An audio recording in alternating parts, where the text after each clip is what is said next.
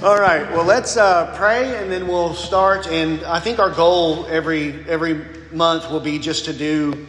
These are broken up into Lord's Day sections, you know. So Lord's Day one. So we'll do Lord's Day one this month, and then we'll move into Lord's Day two next month. And we'll just go with that approach. Okay. So let's pray, and then we'll begin. Heavenly Father, we thank you for our time to be together today, Lord, to study your word. And Lord, I do thank you for these men and for the boys who are here. And Lord, we do pray that you would, Lord, establish us in our faith. Lord, help us to, to know your word and to be faithful to you. Lord, to lead our homes and to lead this church, Lord, in a way that is uh, righteous and consistent with your word. Lord, we do thank you for uh, those who have gone before us. Lord, those. Uh, men that you have raised up in past generations, Lord, to establish the truth and to help us, Lord, by uh, thinking through so many issues and providing tools and resources, Lord, for us to use for many generations that uh, can give us a, a, good foundation of doctrine and understanding. Uh, so, Lord, we thank you for that, and we do pray for your blessing to be upon us today as we open up your word. And it is in Christ's name that we pray. Amen. All right, I'll just remind you that anytime we've used these kinds of documents, uh, whether it's a catechism or a confession, you know, the benefit of those things are, are only true insofar as they get us into the Bible, right? So we should not rely on these man made or these human documents as the primary source, but they can be beneficial as a springboard to get into the Bible. Uh, and they are useful to us only insofar as what they state or what they are teaching is actually consistent with the Word of God, right? With the Word of God. So that always has to be our attitude when approaching these types of things, right? Not uh, relying on men. We have to rely on the Bible, but we also need to understand that there is a history of interpretation and that there are those who have gone before us and have handed down the faith to us from generation to generation to generation, so that in every generation the church is not formulating the doctrines of the Bible in a vacuum independently by themselves, right? We're not doing that, but rather it's handed down to us from faithful men from former generations. That's the key. It has to be faithful men. Now, if what they're teaching is unfaithful, then it's not good, right? To receive those things that are contrary to the truth. And that's why the most important aspect of any of these confessions or catechisms are the scripture references at the bottom, right? And insofar as those references prove and justify the statement, then we should receive the statement, and the statement can be beneficial to us. Uh, and it's helpful because it gives us a short summary of what the Bible teaches concerning this topic. Okay? So that's been our approach in the past when we went to the 1689 Second London Confession, and that will be our approach as we go through this Heidelberg Catechism as well. Okay? So let's read the first question, and then we'll look up these script, scripture references. The first question is What is your only comfort in life and death? And the answer that I am not my own, but belong with body and soul, both in life and in death, to my faithful Savior Jesus Christ.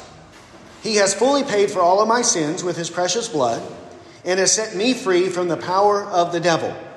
He also preserves me in such a way that without the will of my heavenly Father, not a hair can fall from my head.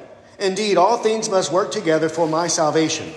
Therefore, by his Holy Spirit, he also assures me of eternal life and makes me heartily willing and ready from now on to live for him. Here, this first question is dealing with the comfort of believers in this present life. What is your only comfort in life and in death? And this really fits in well with what we've been dealing with on Sunday mornings in terms of entering into the rest of Christ right? Because in our natural state, because of sin, we don't have comfort, right? There is no peace, says the Lord, for the wicked, but rather there is guilt, there is fear, there is condemnation that is upon us. And so it is asking this question of how is it that a man can go from a state of enmity, a state of fear and judgment with God, to a place of comfort and peace with God? And here it's providing that because in this life, right, in our sojourning here, we do need to have comfort. We do need to have hope, right, that we are children of God, and that God cares for us, that God loves us, and that all of our sins have been forgiven. And that is what the focus of this first question is. What is the source of hope and comfort for sinful men in this present world? And here, the source is that we belong to our Lord and Savior Jesus Christ, and that He has done everything necessary to secure our redemption, our eternal salvation, and that He watches over and preserves and protects us in such a way that not only will our soul not perish, but not even a single hair from our head can fall to the ground apart from His will. That we, body and soul, belong to Him that we are entrusted into His care and that He will never make a mistake. He will never fail to love us. He will never fail to care for His own people. And this is our comfort in this life. This is the ultimate, supreme source of comfort for any man. This is a comfort that riches cannot provide, the pleasures of this world cannot provide, security cannot provide, good health cannot provide, because all of those things are passing away. But this comfort is one that is both for this life, but also it passes into the life to come. That we belong to Christ. And this should be the focus of our hope and our comfort in this present life. So let's read back through this and then we'll look up these verses and make some comments here and there. First, what is your only comfort in life and death?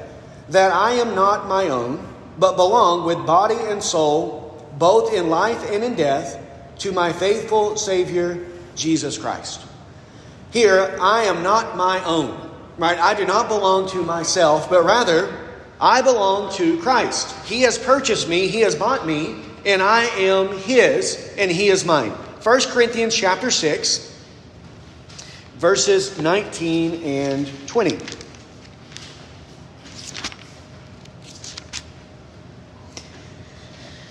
1 Corinthians 6, let's pick up in verse 18, because the context here, though they are using it in the true sense, the context here is why we ought to be obedient to Christ, right? Why we should obey Christ.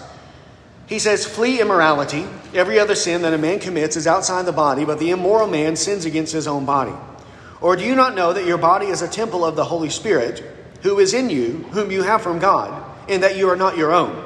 For you have been bought with a price. Therefore, glorify God in your body.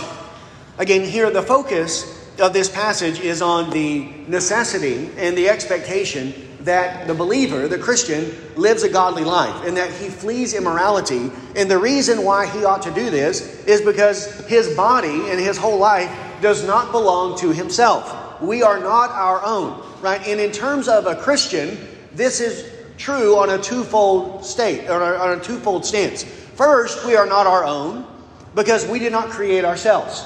Who is the creator of all men? God is, right? God created us. So, in terms of creation, we belong to God. He does not belong to us. That means God has the right to tell us what to do, to tell us how to live, and that we are expected to live our life for His glory, right? And that is true in terms of creation, but here it's also true in terms of redemption right? In our sinful state, right, we do not live under the rule of God, but we live as rebels against God, though He is our gracious Creator. But in redemption, that enmity is taken away, and now we are brought near to God. We have been bought by the blood of Christ. We've been redeemed by Him in terms of our spiritual being, redeemed from sin. So, how should we live now because of that? we should live a godly life. We should flee immorality and the sins of the body.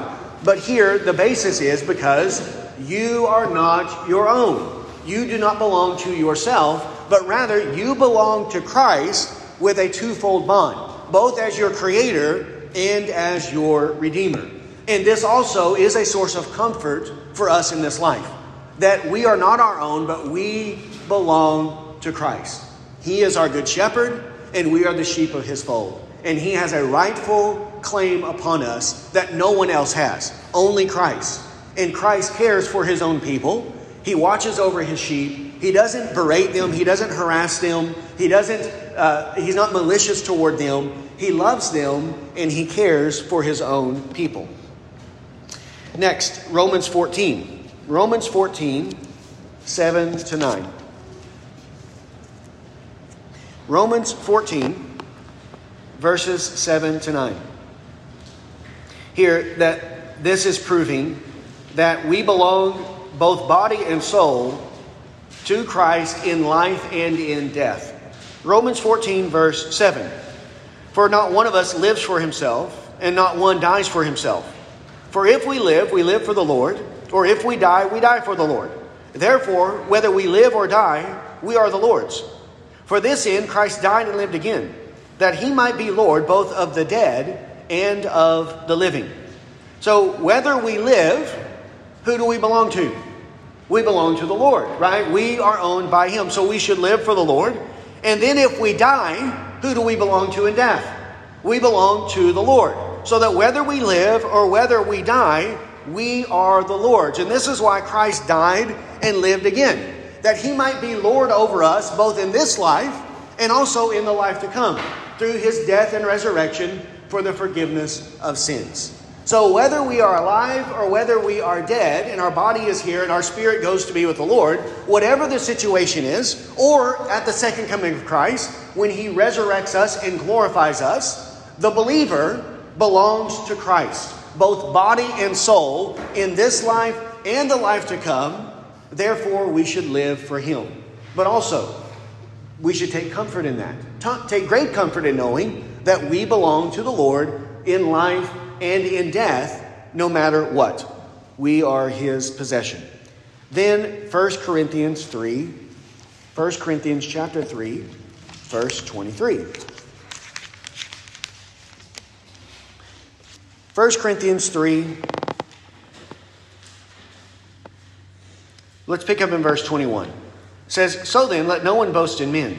For all things belong to you, whether Paul or Apollos or Cephas or the world or life or death, or things present or things to come, all things belong to you. And you belong to Christ, and Christ belongs to God. Here, he is confronting the Corinthians because they are taking their hope in men, attaching themselves to men, taking great pride in their attachment to certain important figures, whether that be Apollos, whether that be Cephas, whether that be Paul, right? This is what they are doing. They are saying that I belong to this one, I belong to that one. But the apostle here is correcting them and showing that it's not your attachment to men that is of most importance, right? Though, in a sense, there's nothing wrong with being associated with godly men. There's nothing wrong with him being associated with the Apostle Paul or with Peter or with Apollos because those were true servants of God. But where should our primary focus be upon? What should be the source of our pride and of our boasting? Not that I was taught by Paul, or not that I was evangelized by Peter, or not that I was baptized by Apollos. Right? That is not the ultimate source of our pride and strength. The ultimate source is that I belong to who? I belong to Christ Jesus. I am His, right? And He belongs to God. Therefore, all of these things belong to me because I belong to Christ. I am His, and I am His precious possession. Titus chapter 2. Titus 2.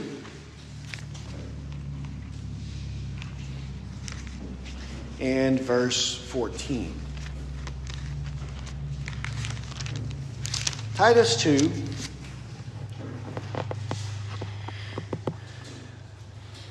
Let's pick up in verse uh, 13. It says, Looking for the blessed hope and the appearing of the glory of our great God and Savior Jesus Christ, who gave himself for us to redeem us from every lawless deed and to purify for himself a people for his own possession, zealous for good deeds. Here, he tells them that we are looking for the blessed hope and the appearing of the glory of our great God and Savior, the Lord Jesus Christ. Right? The ultimate goal and the ultimate hope of the believer is to be like Christ, to be transformed into his likeness. And that will take place when we see him as he is, when the Lord comes back, when he returns for us. And the reason that will happen, the reason that we will be with him and that we will be made like him, is because he, the Lord Jesus, gave himself for us. He gave his life, he sacrificed his life for us, for our benefit, in order to redeem us from all of our lawless deeds.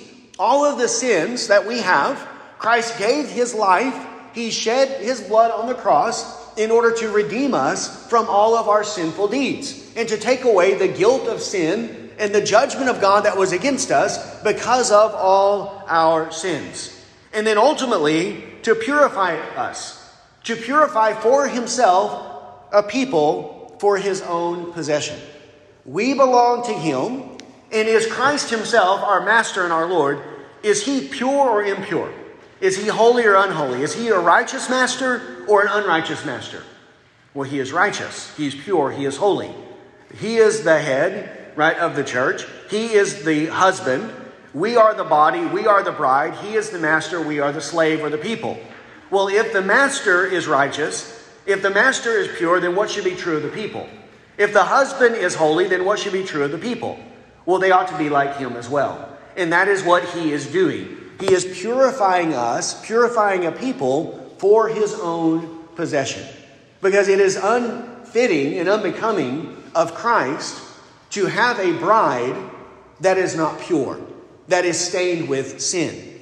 Now, the means of the accomplishment of this is his death and resurrection for the forgiveness of our sins.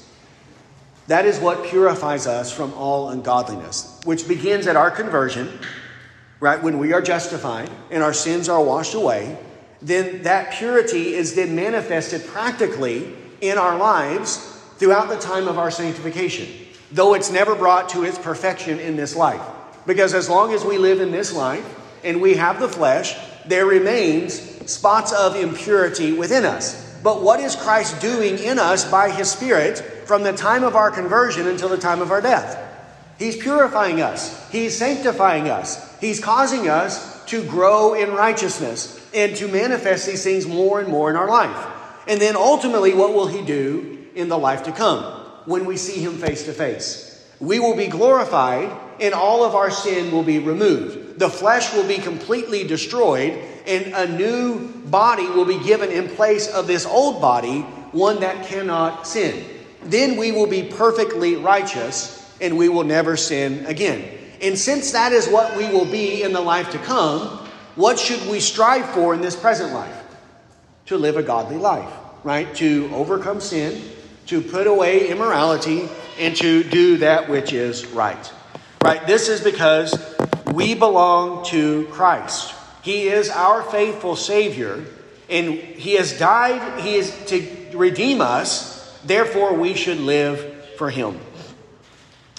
Next, the statement says, He has fully paid for all my sins with His precious blood and has set me free from the power of the devil.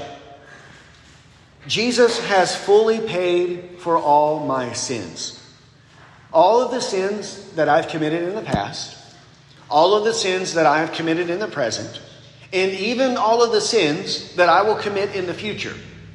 Every single sin has been fully paid for by Christ without any assistance from me, without any assistance from any other man.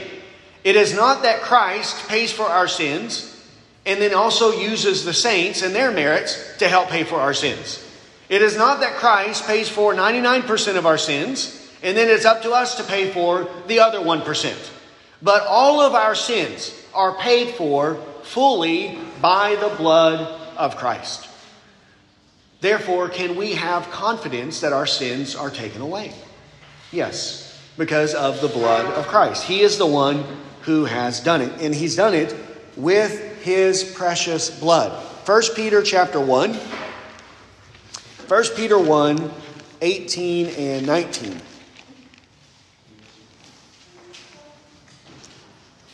First Peter chapter 1 verse 18 says knowing that you were redeemed that you were not redeemed with perishable things like silver or gold from your futile way of life inherited from your forefathers but with the precious blood as of a lamb unblemished and spotless the blood of Christ. The blood of Christ is the only means by which our sins can be forgiven, that they can be paid for. So there's no amount of money that a man can present to God in order to redeem his soul, right? Because it is impossible to redeem a soul, to pay for the sins of men with money, with the blood of animals, right? This is what it, it teaches, and we'll see this in the book of Hebrews. The blood of bulls and goats cannot take away sin. It is impossible for them to do so. So even in the Old Testament, the sins of the people were not paid by the blood of animals. The sins of any man who will be in heaven one day were paid for by what? Only one source, and that is the precious blood of Jesus Christ. That is the only payment that God will accept for the forgiveness of sins. And our sins have been paid for, fully paid for, by Christ. And does that bring great comfort in this life? Yes, that brings great comfort. We're not depending upon our own works, our own righteousness. Well, of course, we should live a godly life. But does my living of a godly life contribute to the blood of Christ? Does that make it where He will pay for more of my sins? No. All of my sins have been paid for by His blood. And I contribute nothing to that. Only the work of Christ. His precious blood for the forgiveness of my sins. 1 John chapter 1.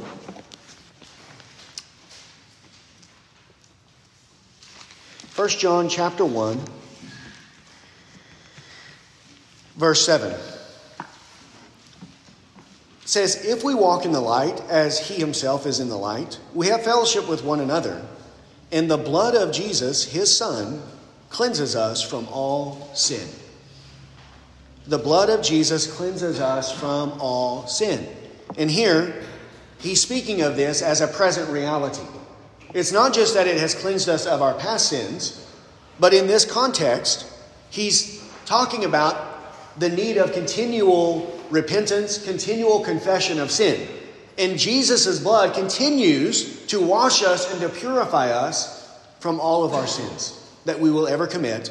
And this will be the basis of our admittance and entrance into the kingdom of God is that Christ has paid for all of our sins.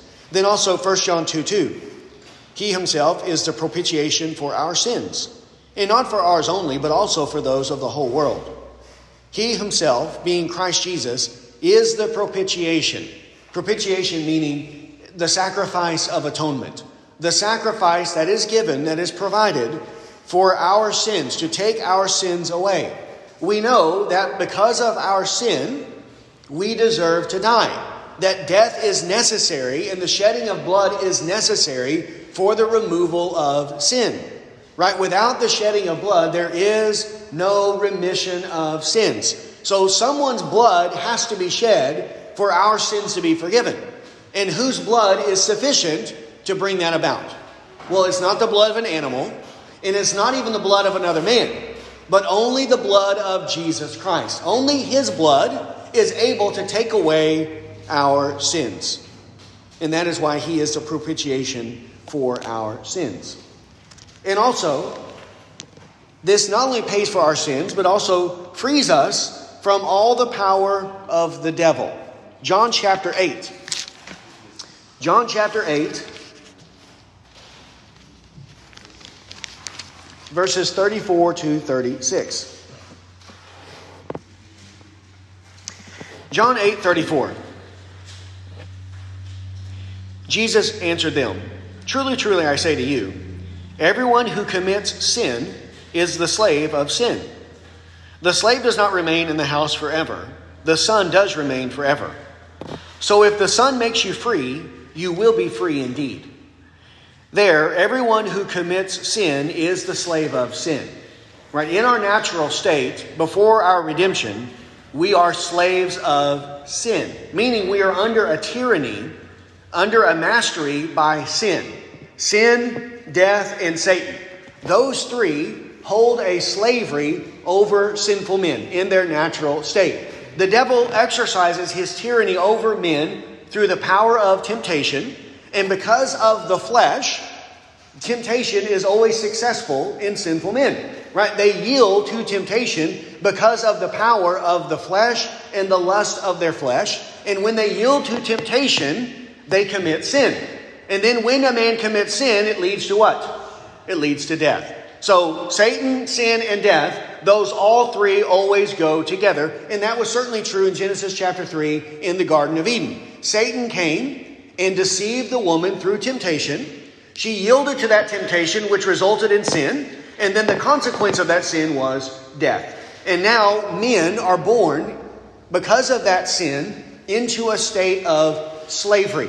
And the one who is in his sin, dead in his sin, is a slave to sin. He's under the condemnation of death, and he's under the power of the devil. The devil is his master, is his ruler. He's under the prince of the power of the air. Well, Christ, through his blood, takes away sin, right? So that our sins, oh, no, no longer counted against us because of the shedding of his blood which means then the consequence of sin is taken away from us. We're no longer under the power of death. And then Christ redeems us, regenerates us. He puts his spirit within us so that now the devil cannot exercise the same control and power that he had over us before. Because who is there to resist him? The Holy Spirit. He gives us his spirit who is then able to resist and fight against the devil. Now, again, in this life, even in the believer with the Spirit, he fluctuates between these two opinions. Sometimes the flesh gets the upper hand, and there are other times where the Spirit, not because the Spirit is weak, but because God is testing us and trying us and teaching us. But whenever we yield to the Spirit, then the flesh will not gain the victory. Will not gain the victory. But in the believer, that power has been broken so that the believer does exercise some victory over sin because he's not under it as a slave anymore, not under sin as a slave. Sin is like a noxious neighbor, right? Who bothers him, who plagues him, who harasses him, but he doesn't live in the home with him, and he does not have him chained anymore in that way. Then also Hebrews, Hebrews chapter 2. Hebrews 2 14 to 15. Hebrews 2 14.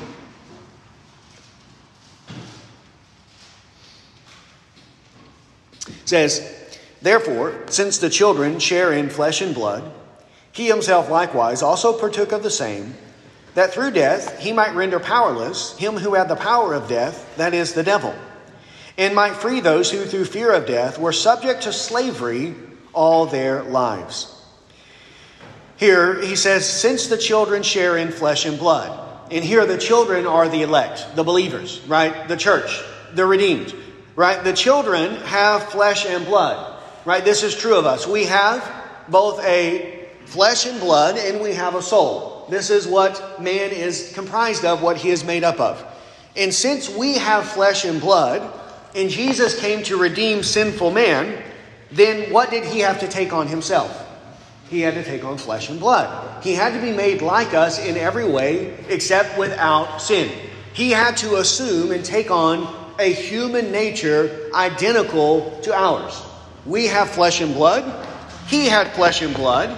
And the purpose of Jesus taking on our flesh and blood was so that he might offer his body as a sacrifice for our sins so that he might die on the cross for our sins. And when Jesus did this, he rendered powerless him who had the power of death, that is the devil. He takes away that power that the devil exercises over sinful men because his power is in the guilt of their sin. The knowledge, the reality, the guilt of their sin, and the judgment of God against them because of that sin. But when Jesus dies on the cross for our sins, that guilt is taken away, the judgment is taken away, the sin is atoned for, the payment has been made, so those people are no longer under the power of death, right? In terms of judgment, in terms of eternal death. He breaks the power of death that is over them. And who is the one who held and exercised this power of death over men? It is the devil right? They're subject to slavery all their lives by the devil because of the flesh and because of indwelling sin, because of being dead in their trespasses and sins. The devil has this tyranny and power over sinful men. And because of the guilt of their sin, they deserve to die, right? They deserve to go to hell, and he wields this over sinful men. But when Christ pays for our sins, that power of the devil is broken. He no longer has it, and he cannot exercise it over the children of God anymore. Because there's no condemnation for those who are in Christ Jesus. Can the devil justly condemn us of sin anymore? He can't do it. Because the penalty, the payment has been made that satisfies the wrath of God according to the justice of God. So, what condemnation can the devil bring up to us? What can he do before God in terms of accusing us that will stick? There's absolutely nothing. Because whatever sin he throws up into our face or that he brings up into the presence of God, is that sin outside of the blood of Christ? No. It's been paid by the blood of Christ, so it's already dealt with. It's already been atoned for, and he can no longer bring that before us. And this is also the way that, this is why in 1 Corinthians 13 it talks about love keeping no record of wrongs. God does not keep a record of our wrongs, right? In terms of our sins are forgiven. So should we be doing that toward one another? When a person repents of their sin, should we constantly remind them of that sin and throw it up into their face in order to condemn them and accuse them for the rest of their life? No, God doesn't do it to us, so we shouldn't do it toward one another. Here, the power of the devil is broken. And he is the one who is the accuser of the brethren. The devil is. And we don't want to be like the devil. So we shouldn't do that. Okay, next. He also preserves me in such a way that without the will of my heavenly Father, not a hair can fall from my head. Indeed, all things must work together for my salvation. Here, he, Christ, preserves me in such a way he is the one who is watching over me, keeping me, guarding me, preserving me, so that nothing can happen to me. Not even a hair can fall from my head apart from the will of my heavenly Father. John chapter 6. John 6, 39 to 40.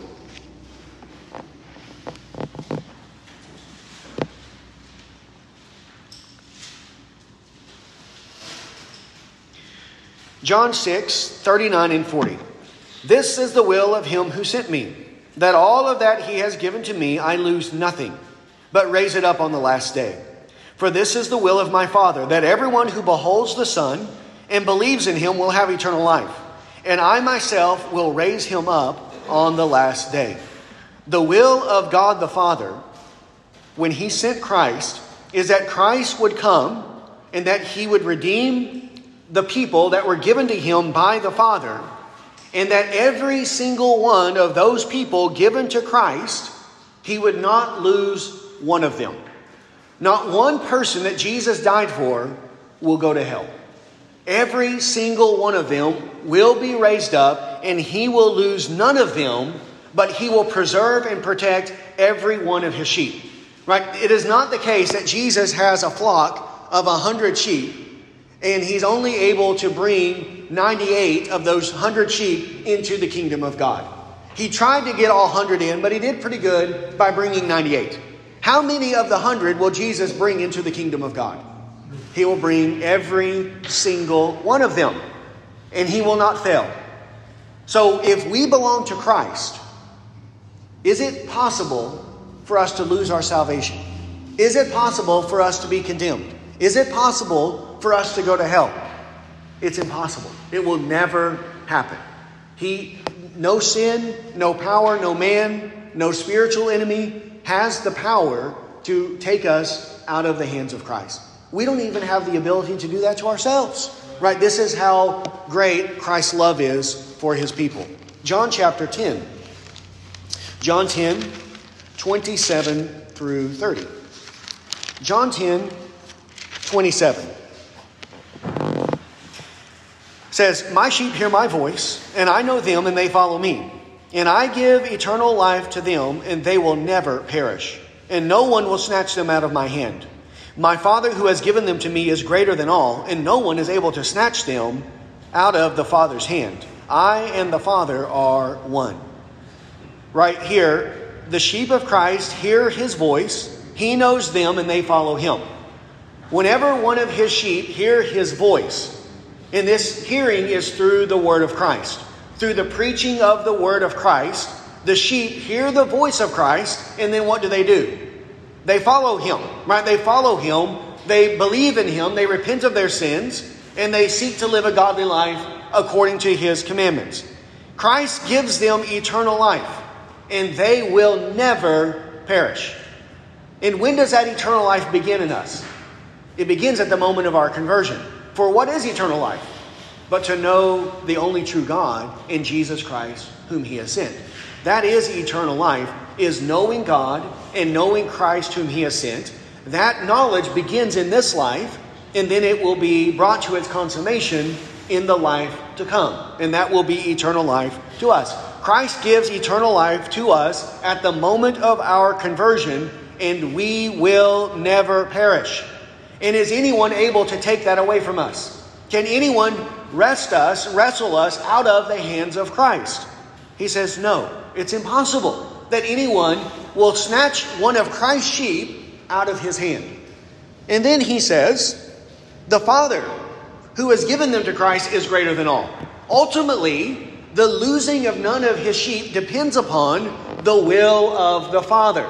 This is God the Father's will in Christ Jesus is that he would lose none of his sheep. Well, is anyone greater than God? Can anyone subvert, overthrow, overpower God so that what God desires to do, he's not able to do? It's impossible. If that's what God the Father wants to do, is to save the sheep of Christ, and that's why he sent him is to bring this about, then no one is able to thwart the will of God. The devil can't do it, the demons can't do it, wicked men can't do it, we even can't do it to ourselves. He will raise us up in the last day. The Father is greater than all. No one can snatch us out of the Father's hand, and no one can snatch us out of the hand of Christ. So we are held by these two who overpower everyone. The Father and the Son both hold us together in the palm of their hands. And while we're at it, who else is with who else is with them in this? The Holy Spirit of God. Father, Son, and Spirit all working in perfect harmony together to preserve and protect the sheep of Christ, so that not one of them will be lost. Does that bring comfort to us in the time of our sojourn? Does that bring comfort to us whenever we commit sin against God? To know that no matter what we have done, God will not discard us, He will not cast us away. But He loves us, and He will preserve us and protect us, and He will bring us to repentance and continue His work within us. Second Thessalonians chapter 3.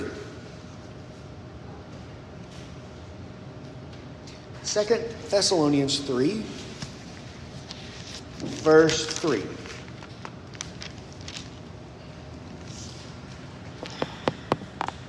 It says, But the Lord is faithful and he will strengthen and protect you from the evil one. Here, the Lord is faithful. Now, are we perfectly faithful to him in this life? No. We are unfaithful to him, but is, is he unfaithful to us? No. He always remains faithful. He cannot and will not deny himself. And he will strengthen us and protect us from the evil one, according to his will. He will give us the strength and the protection from the evil one so that Satan will not have ultimate victory over us. Now, God may, from time to time, permit him to have a temporary victory over us, such as was happened with Peter. Remember on the night of Jesus' betrayal, he told Peter that Satan has asked to sift you as wheat. And then Satan brought a very sore and harsh temptation upon Peter. And what did Peter do? Peter succumbed to that. Well, when Peter failed, was God unfaithful to Peter?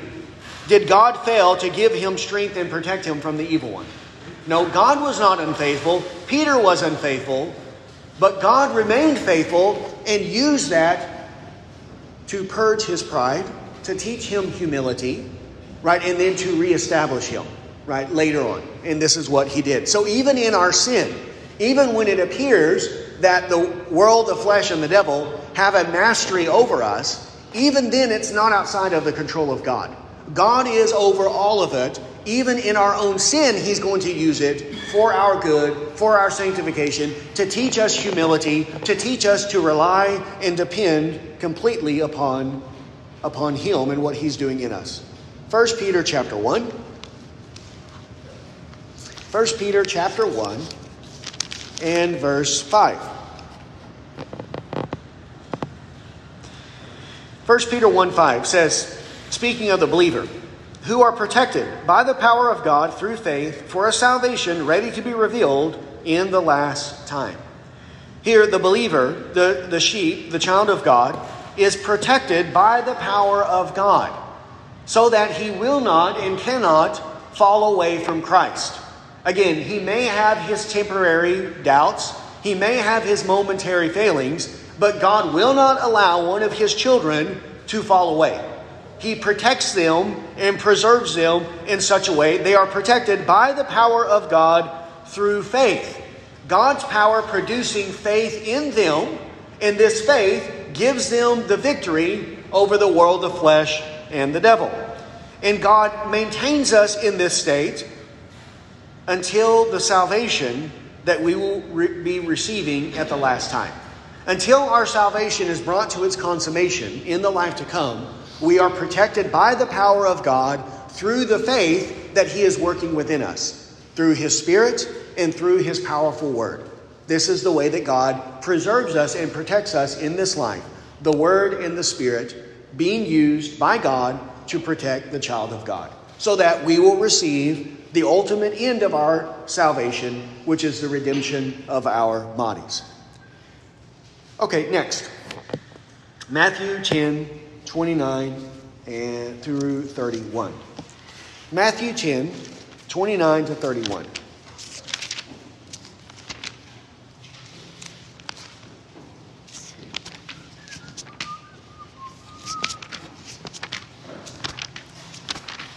Matthew 10, verses 29 to 31 says, Are not two sparrows sold for a cent? Yet not one of them will fall to the ground apart from your Father.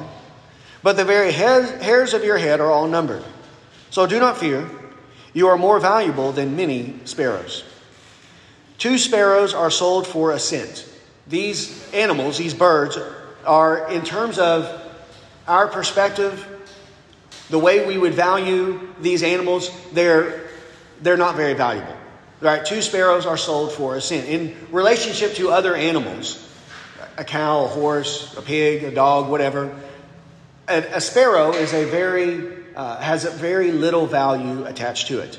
Right? And everyone recognizes and notices this. Does anyone lose sleep when a, a, a sparrow is laying there dead on the side of the road?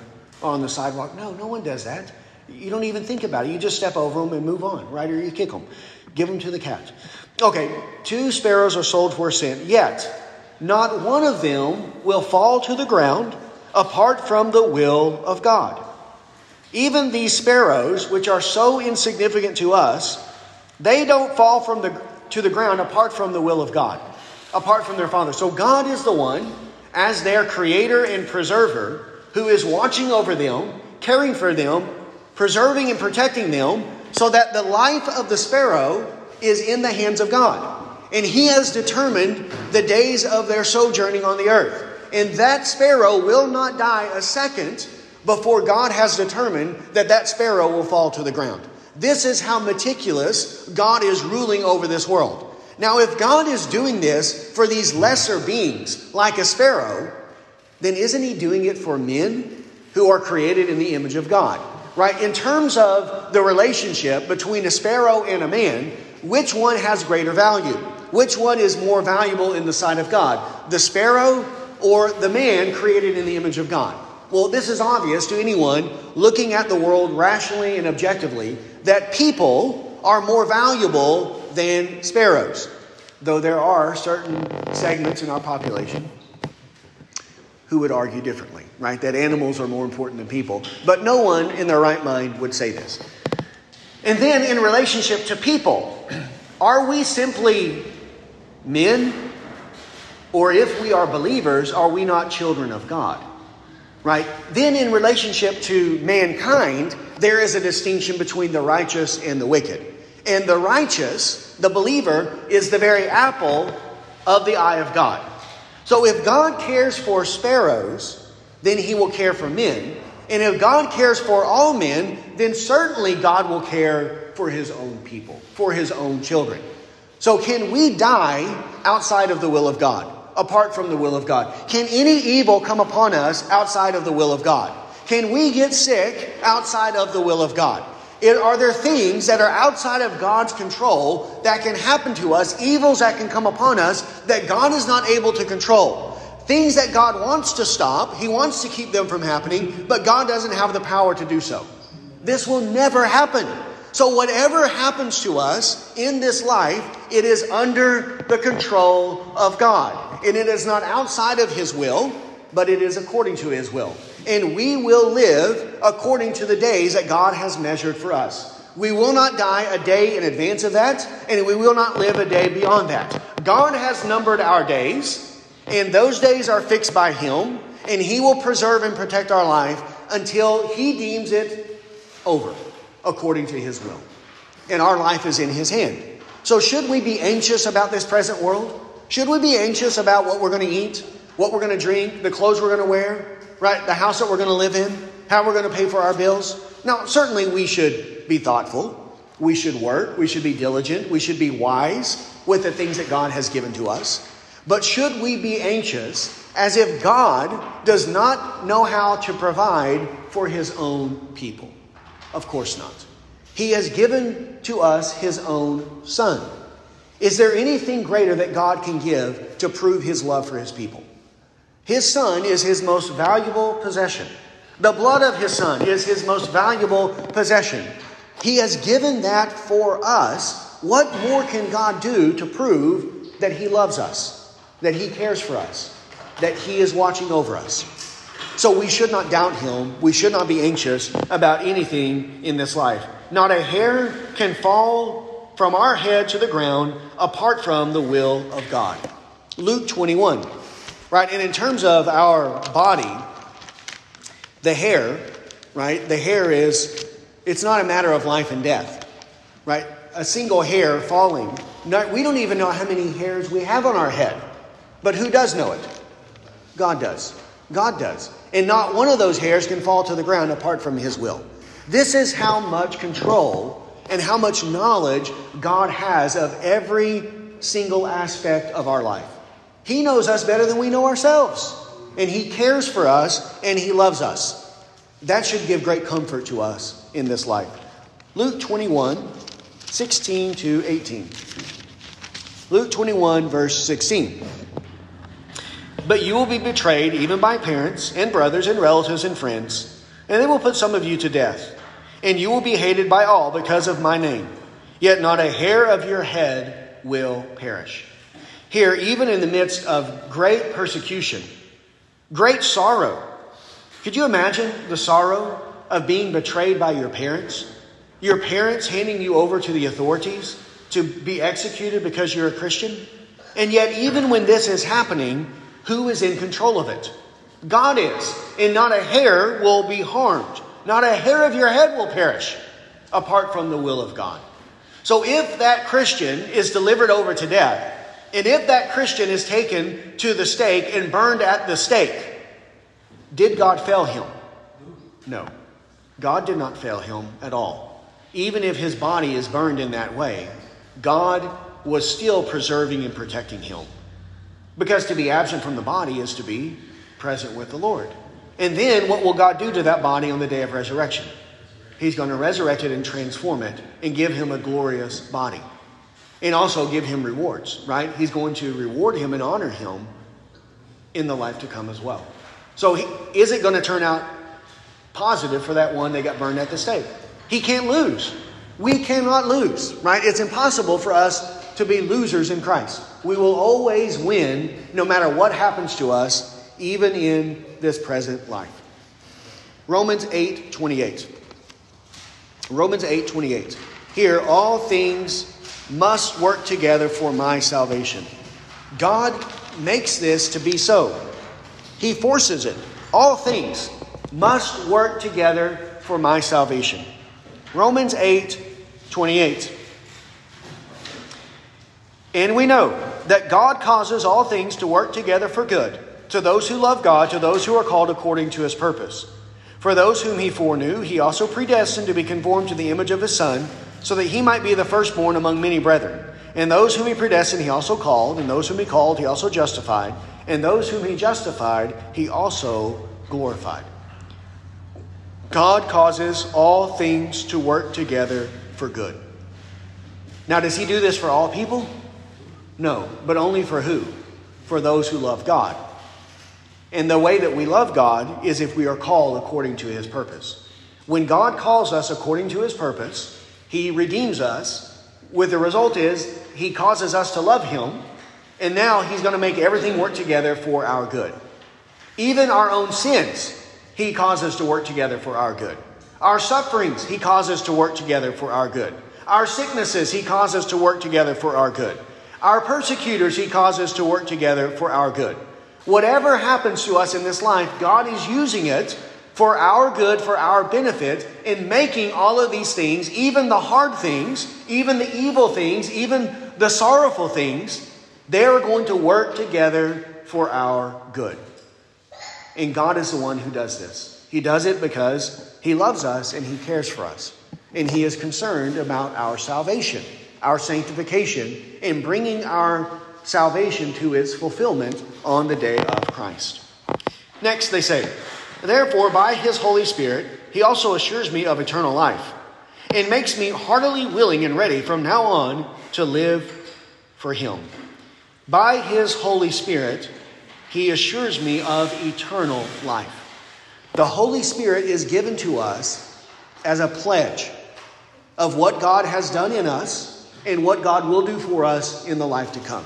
He is the security deposit that God gives to us that is the guarantee, right? The earnest money, right? Whenever you enter into a contract and you give the earnest money to the person, the presence of that earnest money is to give them assurance, confidence that this person has entered into this contract and he's not going to break it.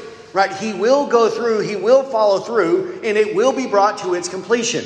He's given me the earnest money. And then in due time, he will give me the rest of the money, right? According to the parameters of the contract. Well, this is what God has done with us. He has entered into a covenant with us, and that covenant, what God has promised to do for us, is to give us eternal life. And the earnest money, the pledge that God gives to us in this life. Because have any of us taken full possession of our salvation yet? Do any of us have a glorified body yet? None of us have that yet. We're still waiting for the full final realization of the salvation that God has begun in us. But how do we know that God will do it? Will God renege on what He said He will do? Will God go back and not do it? Of course not. We have it by the Word of God, but God also gives to us a pledge, a security for us in this life to comfort us and to give us hope and assurance that what God has promised to do and what God has begun to do in us, He will bring to completion on the day of Christ. And who is the pledge, the security that God gives to us now? The Holy Spirit of God, who comes and dwells within us and is the evidence of the work of God in us, right? He is the one who is assuring us of eternal life. Romans 8 15 to 16. Romans 8 15 to 16 says, For you have not received a spirit of slavery, leading to fear again, but you have received a spirit of adoption as sons, by which we cry, Abba, Father. The Spirit Himself testifies with our spirit that we are children of God. Here, we don't have a spirit of slavery leading to fear again. That's the spirit that we had in our natural state before our conversion a spirit of slavery that was in fear of the judgment and condemnation of God. Well, God does not give that spirit to his children. Instead, he gives us a spirit of adoption, a spirit that testifies to us that we have been adopted into the family of God, that we are children of God, and he teaches us to cry out to God as our Father, that God is our Father and that we are his children. The slave does not have the right to cry out to God as his father, the slave of sin. But the children, they do have that right to go and to cry out to their Father. And who teaches us to cry out to God as our Father? The Holy Spirit. And that's why he says, the Spirit Himself testifies with our spirit that we are children of God. The Spirit within us, the Holy Spirit of God who resides within our hearts, He testifies in our very spirit, in our very soul, that we are children of God. And then when we are assured that we are children of God, it gives us confidence and boldness to go to God and to make our requests to Him, to boldly approach God, because will God deny His Son? No way. No way that God will do that. Well, do we do this to our children? If our children have a legitimate need and they come to us, right? This is as Jesus says, which one of you, if your child is hungry, will give him a stone or give him a serpent. Do any of us do that to our children? No. Well, if we know how to give good gifts to our children, how much more will the Heavenly Father give good gifts to His children? He will give good gifts to us. And when we have needs and we go to God and cry out to Him for help in our time of need, He will not deny His own children because He has compassion for them, He has mercy for them, he will help us during our time of need. And that is what we are to learn to do in this life to pray to God and to cry out to Him during the time of our great need. 2 Corinthians 1. And do we not need God every day? So we should cry out to Him every day. 2 Corinthians chapter 1, 21 and 22.